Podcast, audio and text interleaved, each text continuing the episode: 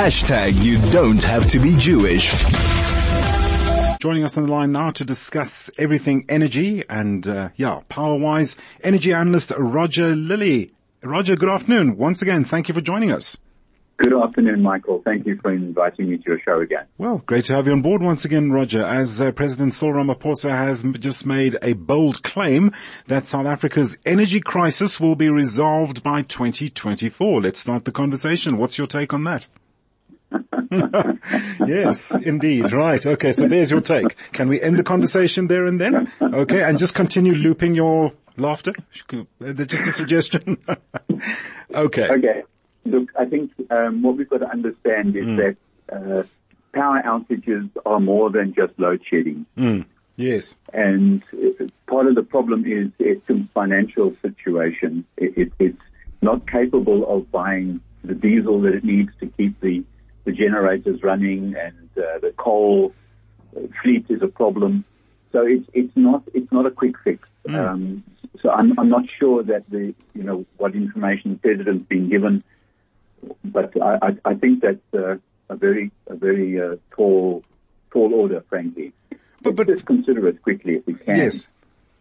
Firstly, why why do we have load shedding? We have load shedding because the equipment is failing, and why is the equipment failing? Because it has not been maintained properly.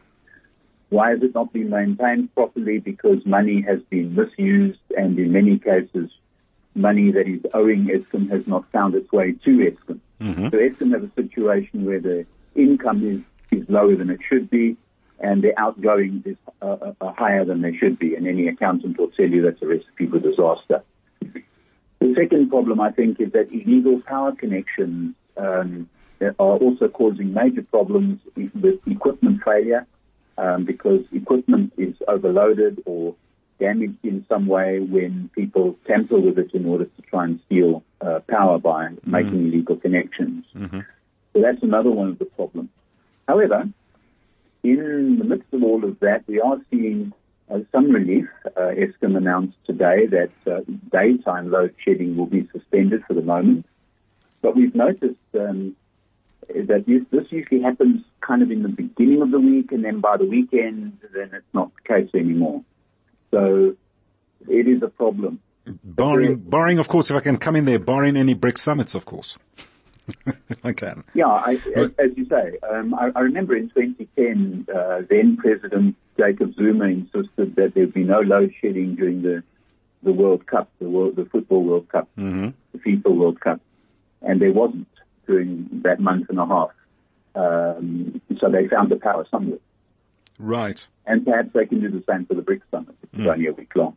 But still, um, we, we, do have, we, you know, the, I mean, I, I, I applaud the, the president's uh, desire, but I, I'm, I'm really questioning whether it's something that he can actually fulfill. And, and unfortunately, uh, there's also the worry that this is nothing more than just, you know, talking it up to, to try and demonstrate that the governing party is capable of, of putting things right so that they will remain in power after the next election. So, right. Yeah. Roger, there's that saying, there's that proverbial saying, you know, flogging a dead horse also. Now you mentioned earlier on that, you know, they were getting the, the diesel supplies for the power stations. Aren't they themselves uh, obsolete and antiquated to an extent where we need to be looking, well, we, we should have by now at least have upgraded for want of a better description or better, well, outlook. Yeah. So um, you're right. A lot of the equipment is in that, is in that category uh, that needs to be upgraded, replaced, or, or, or seriously overhauled. Um, so, so that is that is valid. It's interesting to to note uh, on, on, in the media that uh, our, our, Minister of Energy, Mr. Mantashe, made made a statement that um, he is now supporting uh, renewable energy to a greater effect as long as it doesn't uh, sort of suddenly cause a, a, great big problem with the coal mines because of all the unemployment that this could cause. Um, yeah. This is interesting because not that long ago he was basically decrying renewable energy as a, a, sort of a flash in the pan and it wasn't really the ideal solution for South Africa and blah, blah, blah. Um, so that seems to be that seems to have changed that attitude. But, mm, mm. Okay, be that as it may. Can we be out of load shedding that quickly? Well, let's hope that load shedding will continue to decrease in the number of, of stages and the number of hours per week. But I think that we will have some form of load shedding for some time yet, is, is my Sure, personal take sure, sure. Roger, just going, uh, uh, touching onto that question of, of renewable energy. Um, do, do we see now at this point in time, at this particular juncture, um, given how uh, much attention is now focused on renewable energy and how much effort is being put into creating renewable energy, how much of this now is filtering through and contributing to the national grid or the national uh, power supply? One could say. Okay, so we currently have about 6,000 megawatts of renewable energy connected to the grid. hmm However, that 6,000 megawatts is never, if or very rarely, all available all at once. Right. Um, because, you know, where, where the wind isn't, isn't that consistent and the sun shines and then hides behind a Right. cloud Right. and, you know, and so on. So, yeah, so, so, so we have the capacity to generate 6,000 megawatts of power from renewable energy. Mhm. In reality, it's very difficult to tell you exactly at any point in time how much we're getting. Mm. Probably 50% of that at any one Mm, time. mm, mm. Um, and of course, at, at night it's even lower because we don't get any solar contribution, although we do tend to get a little bit more wind Right. uh, at night.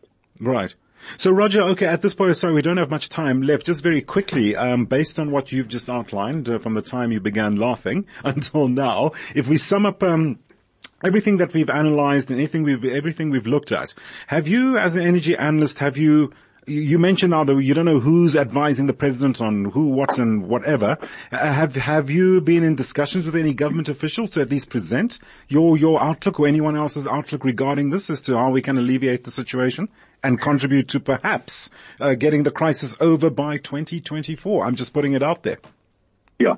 So um, it, it, in industry in general, the, the electrical industry are in touch with governments on a regular basis. Right. Um, there is a body um, that that that uh, advises both the Minister of Electricity, Mr. Ramokgopa, as well as the President himself. right. Um, they, these two gentlemen are indeed taking this very seriously. Okay. Um, uh, you know, they really understand the problem.